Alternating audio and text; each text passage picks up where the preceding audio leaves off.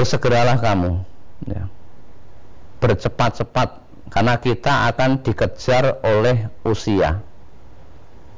Dikejar oleh kematian. Bersegera untuk ila maghfiratin mir rabbikum untuk mendapatkan ampunan dari Allah. Karena manusia di dalam hidup ini tidak bisa lepas dari dosa tidak bisa lepas dari salah dan itu pasti Kenapa kita katakan pasti? Karena di kanan kiri kita, di samping kita itu ada setan yang berusaha untuk menggelincirkan manusia dari jalan yang benar. Maka manusia bagaimana berusaha untuk dibelokkan arahnya dari tujuan yang hakiki. Untuk menjadi pengikut setan besok di neraka jahanam.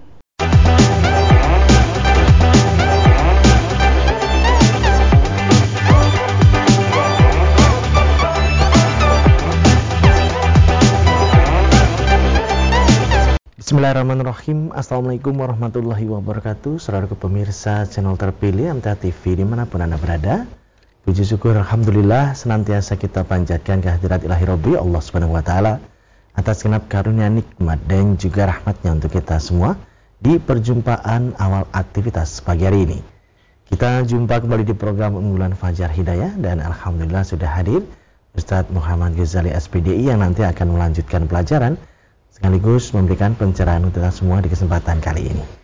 Assalamualaikum warahmatullahi wabarakatuh Ustaz. Waalaikumsalam warahmatullahi wabarakatuh. Kabar baik dan sehat pagi Alhamdulillah baik. Alhamdulillah baik.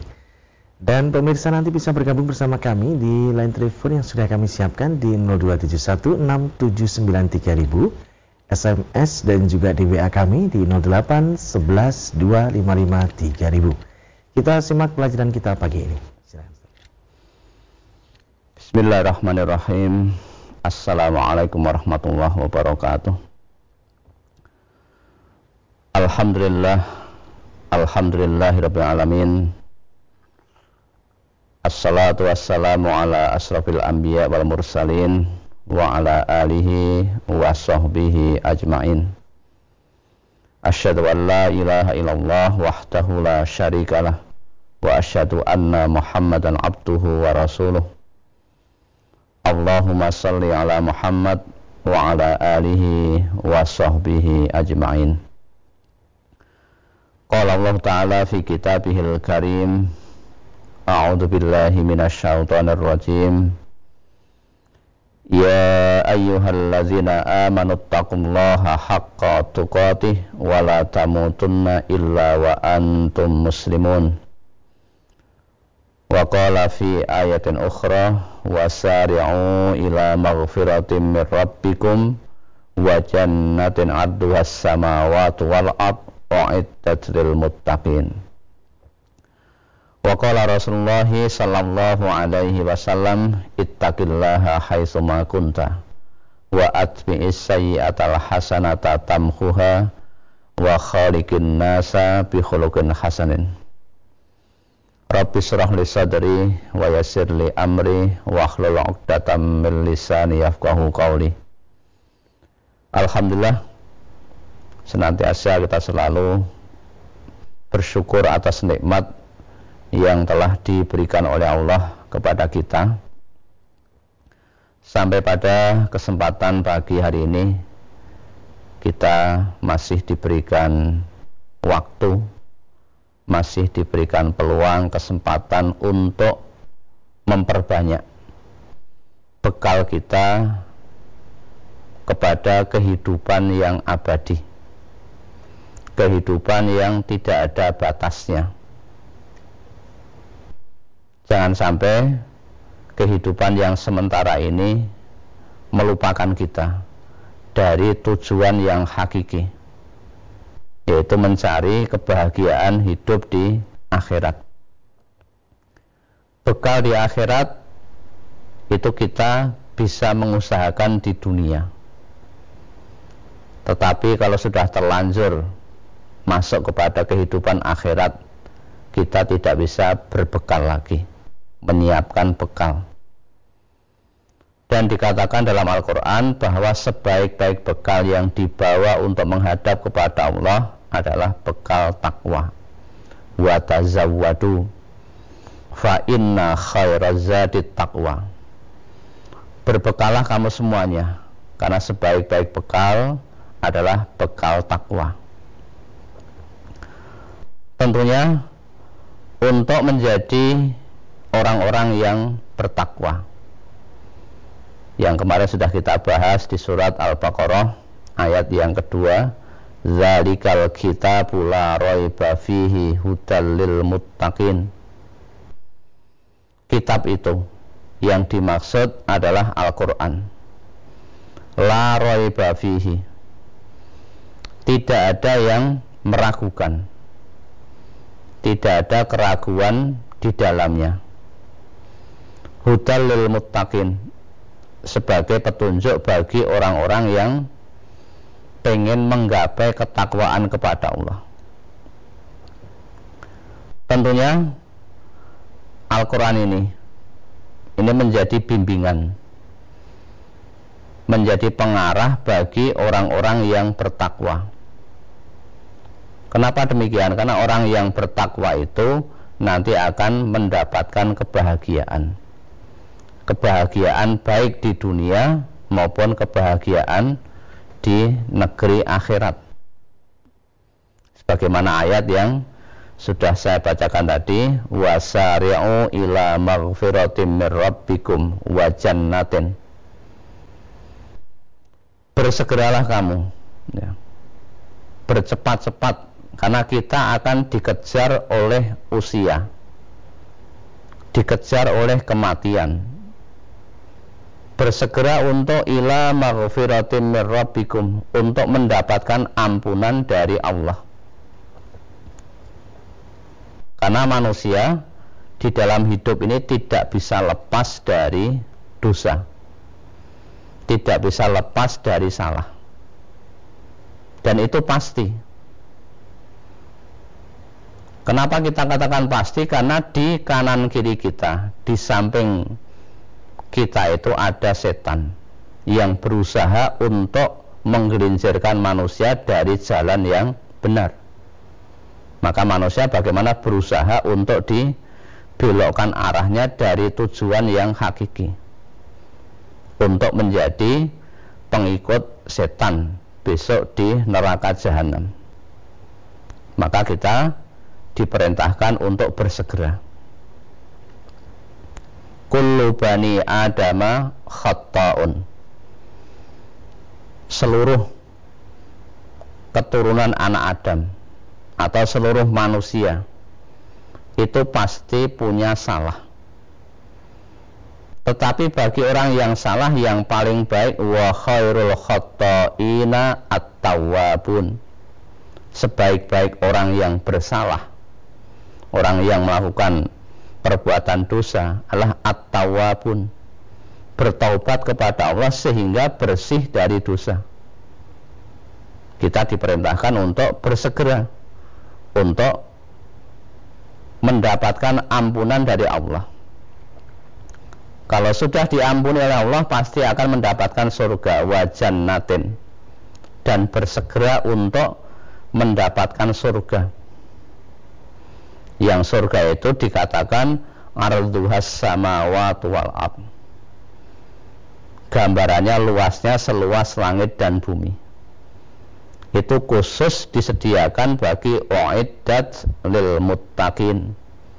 Disediakan khusus bagi orang-orang yang bertakwa. Lah untuk mendapatkan atau untuk mengarahkan kepada takwa maka harus berpetunjuk kepada Al-Quran itu tidak bisa lepas maka itu ditempatkan pada surat Al-Baqarah ayat yang awal-awal sebagai pembuka dari surat Al-Baqarah ya. kemudian di samping Al-Quran merupakan bimbingan bagi orang yang bertakwa yang dimaksud zalikal kita pula roy bafi ya. kitab Quran itu merupakan bimbingan ya, untuk orang-orang yang bertakwa kita juga harus meyakini, mengimani bahwa Al-Quran itu betul-betul diturunkan dari Allah merupakan kitab samawi kitab yang datang dari langit bukan buatan manusia ya. sebagaimana yang disebutkan di surat Asy-Syu'ara ayat 192 193 Allah berfirman wa innahu latangzilu rabbil alamin. Nazala bihir ruhul amin. Dan sungguh Al-Quran ini benar-benar diturunkan ya, ada huruf lam taukid latan zilun ya. benar-benar sungguh-sungguh diturunkan. Siapa yang menurunkan? Rabbil Alamin. Ya. Tuhan yang menguasai yang memelihara alam ini nazala bihir ruhul amin kemudian kitab itu dibawa oleh ruhul amin ya. roh yang terpercaya atau ruhul kudus roh yang suci yang dimaksud adalah malaikat Jibril ya. melalui perantara malaikat Jibril kemudian disampaikan kepada Nabi Muhammad Sallallahu Alaihi Wasallam. Itu harus diyakini, ya. Jangan sampai berita-berita yang ada di dalam Al-Quran kita tidak yakin, tidak percaya apa iya toh, apa betul loh. Itu harus betul-betul yakin 100%. Ya. Kemudian berikutnya kita tidak boleh ragu tidak boleh ragu terhadap isi Al-Quran. Atau mungkin mengimani sebagian kitab kemudian mengkufuri sebagian yang lain. Ketika mengamalkan Al-Quran ada beberapa orang yang mungkin pilih-pilih. Yang ringan dikerjakan yang berat ya ditinggalkan. Padahal di dalam agama itu tidak ada sesuatu yang menjadikan dada seseorang menjadi sempit lantaran melaksanakan perintah agama. Wa ma ja'ala 'alaikum min haraj dan Allah tidak menjadikan di dalam agama itu syariat-syariat agama syariat-syariat Islam itu kesempitan. Kalau sempit berarti dia terganggu atau diganggu oleh setan. Karena mungkin bisa jadi ada rasa e, perkewuh kepada manusia. Karena manusia banyaknya mengerjakan itu kok dia hanya sendirian. Berbeda. Misalnya ketika banyak orang yang bertemu lawan jenis ini tidak menundukkan pandangan bahkan tidak sedikit yang malah menggoda. Sementara Al-Quran memerintahkan wa kullil mu'minina yaghudzu min absarihim wa yakhfazu furujahum zalika azkalahum dan katakanlah kepada orang-orang mukmin laki-laki supaya apa? Ketika ketemu dengan lawan jenis ya guddu min.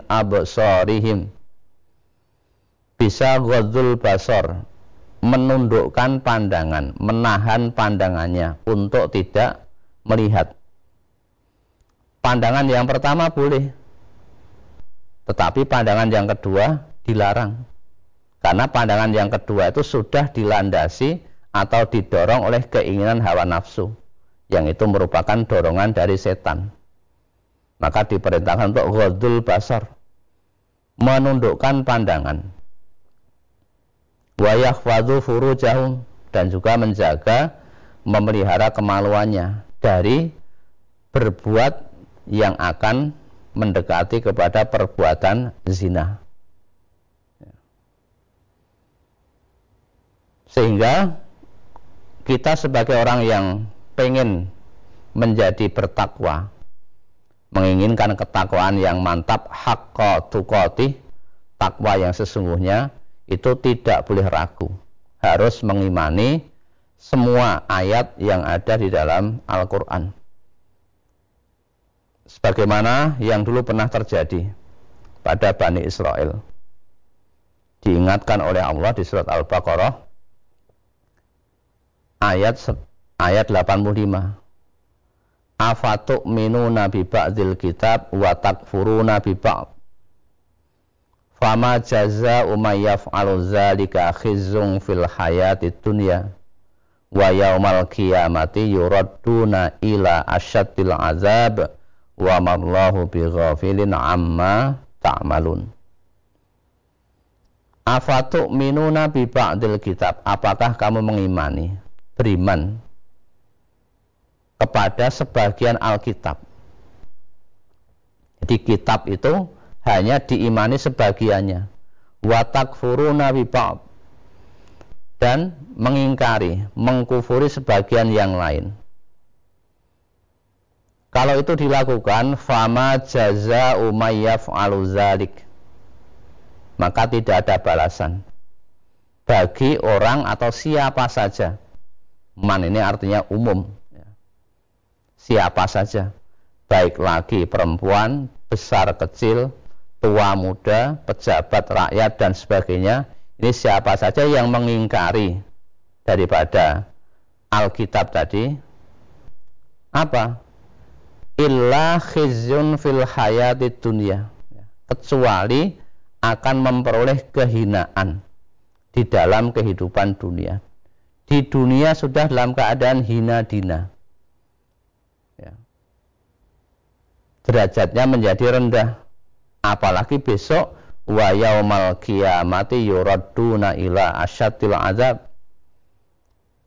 Besok pada hari kiamat itu akan dikembalikan. Atau akan digiring kepada asyadil adab siksa yang sangat berat. Seberat-berat siksa wa mallahu bighafilin amma ta'malun dan Allah tidak lengah. Tidak akan lupa terhadap apa yang kamu perbuat yaitu mengimani sebagian kitab mengkufuri sebagian yang lain. Ya mudah-mudahan dengan tiga hal tadi. Yang pertama, kita tidak ragu harus mengimani kepada seluruh Alkitab. Kemudian yang kedua, meyakini bahwa Al-Quran itu betul-betul diturunkan oleh Allah sehingga tidak ada keraguan. Kemudian yang ketiga, yang ketiga bagaimana Al-Quran ini merupakan uh, pengarah atau bimbingan bagi orang-orang yang bertakwa sehingga dia akan mendapatkan kebahagiaan kebahagiaan di dunia, kebahagiaan di akhirat yaitu mendapatkan surganya Allah Subhanahu wa taala. Ya. Baik pemirsa, kami harapkan Anda bisa bergabung bersama kami di line telepon 02716793000, SMS dan juga di WA kami di 08 11 Namun sebelumnya kita akan simak beberapa informasi dalam rangkaian jeda pariwara berikut ini. Saudara pemirsa channel terpilih MTA TV di mana pun Anda berada, terima kasih Anda masih setia bersama kami khususnya di program unggulan Fajar Hidayah pagi ini. Kami persilahkan kesempatan pertama di line telepon 02716793000 untuk bisa bergabung. Halo, Assalamualaikum. Siapa di mana Ibu? Dengan Ibu Umar di Delanggu. Ya, Ibu Umar di Delanggu, silakan. Assalamualaikum Waalaikumsalam warahmatullahi wabarakatuh. Ya, silakan Ibu. Ini ini tentang tentang zakat Ustaz. Zakat. Ini seorang ibu memberikan. Ya, Ibu. Ibu, maaf sebentar Ibu. Ya? Untuk volume radio atau televisi sudah dikecilkan? Sudah dimatikan. Oh, sudah dimatikan ya. Ini di studio suaranya mendenging gitu. Oh, iya. Sudah dimatikan. Oh ya, silakan. Ini sebagai kalau uh, jual beli itu Ustaz. Ini seumpama ambil barang dari seorang itu jumlahnya umpama 800 terus kita menjualnya bisa satu juta terus yang menjualkan itu dapat 200 ribu yang itu yang satu juta atau yang 200 juta kalau orangnya itu takut dengan harga satu takutnya dia itu yang satu jutanya itu yang didekati ya. itu ya. Nah, itu terima kasih Waalaikumsalam warahmatullahi wabarakatuh. Ya, tentang masalah uh, zakat ya. Tentang jual beli ya. Jual beli itu hukumnya adalah mubah. Wa ahallallahu al-bai'a wa harramar riba. Allah menghalalkan jual beli dan mengharamkan riba. Ketika seseorang melakukan usaha perdagangan, kemudian modalnya misalnya ini sudah dizakati, modalnya misalnya e, 5 juta, kemudian ketika dibelikan barang, kemudian terjual keuntungannya misalnya satu juta. Maka yang dizakati itu yang satu juta. Ya. yang satu jutanya yang dizakati karena modal awalnya sudah dizakati sehingga tinggal keuntungannya tadi yang dua juta atau satu juta yang uh, dizakati pada prinsipnya uh, seperti itu kita lebih baik berhati-hati terhadap harta yang kita miliki sehingga betul-betul harta kita itu menjadi suci dengan dikeluarkan zakatnya tadi. Karena zakat itu nanti peruntukannya adalah untuk delapan golongan. Dalam arti kita juga ikut andil di dalam sosial kemasyarakatan ya. untuk membantu orang-orang fakir, miskin, amil dan yang lain-lain yang termasuk dalam uh, delapan orang yang menerima zakat tadi. Maka ketika modalnya tadi sudah dizakati yang 800 ribu, kemudian tinggal keuntungannya 200, maka yang 200 itu nanti yang dizakati, bukan yang uh, eh, 1 juta. Ya. ya. Kita bacakan yang ada di WA Ustaz dari Ibu Yani di Jogja. Ustadz, jika diundang ke acara pernikahan, namun tidak berangkat dikarenakan sesuatu hal. Apakah yang demikian termasuk durhaka terhadap Allah dan Rasulnya Ustaz? Ya. Hanya untuk undangan walimatul urus atau acara resepsi biasa Ustaz? Tentang mendatangi undangan di dalam hadis riwayat Muslim disebutkan an Abi Hurairah annahu kana yakul bi'sat ta'am ta'amul walimah yud'a ilaihil aghniya wa yutrakul masakin faman lam ya'ti ad-da'wata faqad asallaha wa rasulah. Dari Abu Hurairah ia berkata seburuk-buruk makanan adalah makanan walimah. Yud'a ilaihil aghniya. Yang dipanggil dalam waliman itu adalah orang-orang yang kaya orang-orang yang perutnya kenyang orang-orang yang sudah terbiasa makan makanan yang enak. Wa yutrokul masakin dan meninggalkan orang-orang miskin. Jadi orang-orang miskin tidak diundang karena mungkin bisa jadi orang miskin itu karena mungkin di makanannya itu terasa enak, mungkin menghabis-habiskan makanan. Atau mungkin orang miskin itu tidak nyumbang dan lain-lain. Maka dikatakan bahwa seburuk-buruk makanan adalah makanan walimah yang diundang orang-orang kaya yang orang-orang miskin ditinggalkan. Faman la ya faman lam ya tidak wata barang siapa yang tidak mendatangi undangan fakot asallaha wa rasulah maka sungguh ia telah durhaka kepada Allah dan Rasulnya maksudnya di sini adalah ketika kita diundang pada walimatul urs pesta pernikahan yang di situ memang sesuai dengan tuntunan agama ada ijab kabul yang dimaksud walimatul urus itu. Ketika kita diundang memang itu menjadi hak antara muslim satu dengan muslim yang lain. Hakul muslimi alal muslimi situn. hak muslim satu dengan muslim yang lain itu ada enam. Salah satunya iza da'aka fa'ajibhu. Apabila kamu diundang maka datangilah. Ketika tidak bisa datang karena memang ada uzur ada alasan yang dibenarkan maka tidak termasuk bagian daripada yang durhaka kepada Allah dan Rasul. Yang menyampaikan kepada yang mengundang tadi mohon maaf ini karena saya berbarengan dengan acara ini saya tidak bisa hadir. Ini mohon maaf. Disampaikan seperti itu insya Allah sudah tidak termasuk orang yang eh, durhaka kepada Allah dan Rasul. Atau mungkin punya kepentingan yang memang betul-betul mendesak sehingga tidak hadir juga tidak apa-apa. Ya itu terkait dengan mendatangi undangan walimah tadi ya. ya. Pertanyaan berikutnya dari Ibu Siti di Karanganyar terkait dengan mahram Ustaz. Dalam ilustrasi sebagai contoh saya seorang wanita anak dari seorang janda. Kemudian saya menikah dengan seorang laki-laki anak dari seorang duda.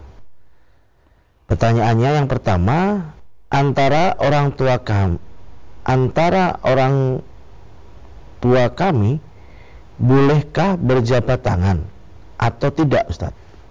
Dalam art, dalam artinya mahram atau tidak. Yang kedua bolehkah orang tua kami menikah? Yang ketiga orang yang bukan mahram itu selain tidak boleh berjabat tangan juga tidak boleh menikah. Pernyataan tersebut benar atau tidak, Ustaz? Demikian. Ya, perlu kita pahami dulu ya, tentang urusan mahram. Pengertian mahram itu adalah orang yang dilarang untuk dinikahi. Sekali lagi mahram itu adalah orang yang dilarang untuk dinikahi, haram hukumnya. Nah, siapa saja yang dimaksud atau siapa saja yang termasuk dari mahram itu? Itu ada di surat An-Nisa ayat 23. Kalau tidak masuk itu, berarti ya bukan termasuk mahram. Ya. Ini saya bacakan saja biar jelas. Artinya, diharamkan atas kamu mengawini ibu-ibumu. jadi, ibu kandung itu dilarang untuk dinikahi. Kemudian anak-anak perempuan, ya. saudara-saudara perempuan, saudara bapakmu yang perempuan, saudara ibumu yang perempuan, anak-anak perempuan dari saudara-saudaramu yang laki-laki, anak-anak perempuan dari saudara-saudaramu yang perempuan, ibu-ibu yang menyusui kamu, saudara perempuan sepesusuan, ibu-ibu istrimu atau mertua, anak-anak istrimu yang dalam pemeliharaanmu dari istri yang telah kamu campuri. Tetapi jika kamu belum campur dengan istrimu dan sudah kamu ceraikan, maka tidak berdosa atas kamu mengawini dan diharamkan bagimu istri-istri anak kandungmu atau menantu dan menghimpunkan dalam perkawinan dua perempuan yang bersaudara kecuali yang telah terjadi pada masa yang lampau. Ini yang masuk kriteria mahram. Nanti bisa dibaca-baca ulang sehingga dengan memahami ini nanti akan bisa menjawab pertanyaan tadi. Ya. Kalau anak janda, anaknya perempuan tadi, kemudian duda punya anak laki-laki, maka yang anak perempuan tadi terhadap bapaknya, bapaknya si laki-laki tadi berarti kan termasuk apa itu? Mertua. Mertua. Nah, itu kan termasuk mahram. Kemudian yang laki-laki tadi kepada ibunya perempuan tadi janda itu juga termasuk mertuanya. Tetapi kalau antar orang tua, nah ini bukan mahram ya, karena tidak disebutkan di surat An-Nisa ayat 23. Kalau bukan mahram ya berarti tidak boleh bersalaman. Karena bukan mahram misalnya mau nikah juga boleh. Namanya kan bukan mahram. Nah, yang mahram tadi adalah mertua, menantu itu kan termasuk mahram. Itu mahram karena ada hubungan musaharah, hubungan pernikahan. Ya, mahram ada ada tiga. Mahram karena nasabiah karena keturunan hubungan darah. Kemudian mahram karena musoharoh karena pernikahan. Yang ketiga mahram karena ar ya, sepesusuan jadi hubungan uh, sepesusuan. Ini juga bisa menjadi uh, mahram. Ya saya kira itu. Ya baik masih ada kesempatan uh, pertanyaan berikutnya dari Bapak Nur Rahman yang ada di Cilacap. Ustadz, bagaimanakah cara mendidik anak supaya rajin sholat? Anak saya laki-laki usianya 10 tahun. Kalau diajak sholat, kadang-kadang susah Ustadz. Kalau saya ajak berjamaah ke musola, juga terkadang susah. Mohon pencerahannya. Memang mendidik anak itu kita harus sabar dan juga pelan-pelan. Apalagi mendidik zaman eh, mendidik anak pada zaman sekarang ini yang sudah anak disibukkan oleh HP. Ya. Karena lebih menarik HP-nya daripada sholatnya. Mendidik memang harus kontinu dan juga dari bapaknya atau ibunya juga perlu memberikan keteladanan. Kita memerintahkan anak untuk beribadah itu diawali dari kecil. Muru auladakum bisolah. Suruhlah anak-anakmu untuk mengerjakan sholat wahum abna usinin. Ketika anak-anakmu itu berusia eh, tujuh tahun. Tujuh tahun itu sudah diperintahkan untuk uh, mengerjakan ibadah sholat. Ketika mereka sudah sampai kepada umur 10 tahun, ternyata tidak mau atau belum mau mengerjakan sholat, maka bolehlah ia dipukul, fadribuhu. Boleh dipukul dalam arti untuk menyadarkan bahwa ini adalah sesuatu yang penting, sesuatu yang pokok. Kita berbakti kepada orang tua, juga berbakti kepada yang membuat orang tua, yang menciptakan orang tua yakni Allah. Itu diajarkan dengan cara karena anak 10 tahun kan masih ada perasaan takut. Ya. Dan nanti dibiasakan sambil uh, dalam perjalanan ber jalannya waktu kita arahkan, kita pahamkan karena anak 10 tahun itu lama-lama sudah bisa diajak untuk berkomunikasi. Diajak untuk berbicara ya, tentang pentingnya daripada sholat nanti dijelas-jelaskan. Kalau yang menyuruh hanya orang tua, ternyata orang tuanya tidak ke masjid, itu nanti anaknya juga lama-lama mikir. Bapak itu hanya nyuruh-nyuruh, ternyata tidak berangkat. Ayo nak.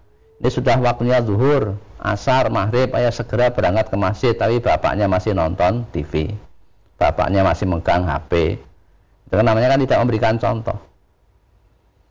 Maka mendidik di zaman sekarang jauh lebih berat karena godaan-godaan untuk tidak berangkat ke masjid itu jauh lebih banyak daripada anak-anak zaman dahulu. Dan kesadarannya juga sangat rendah. Maka kita perlu betul-betul ya berhati-hati dan juga perlu ada istiqomah. Ya. Ajak untuk selalu membimbing anak-anak kita, menyadarkan mereka agar betul-betul mau untuk mengerjakan sholat.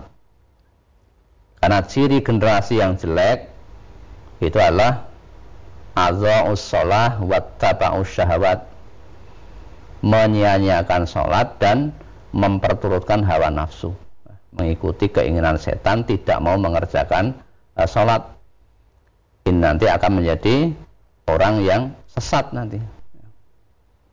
Sesat di dunia dan sesat di akhirat bahkan nanti juga akan menentang orang tuanya. Maka kita perlu menjaga diri kita menjaga keluarga kita dari api neraka. Ya ayyuhalladzina amanu qu anfusakum wa ahlikum naro. Wahai orang-orang beriman, jagalah dirimu, jagalah keluargamu dari api neraka. Nah, perbedaan antara orang Islam dengan orang kafir itu adalah sholatnya. Ketika dia sholat berarti Islam. Ketika meninggalkan sholat berarti kafir. Kalau kafir tempatnya di neraka jahanam, maka kita perlu menjaga. Ya.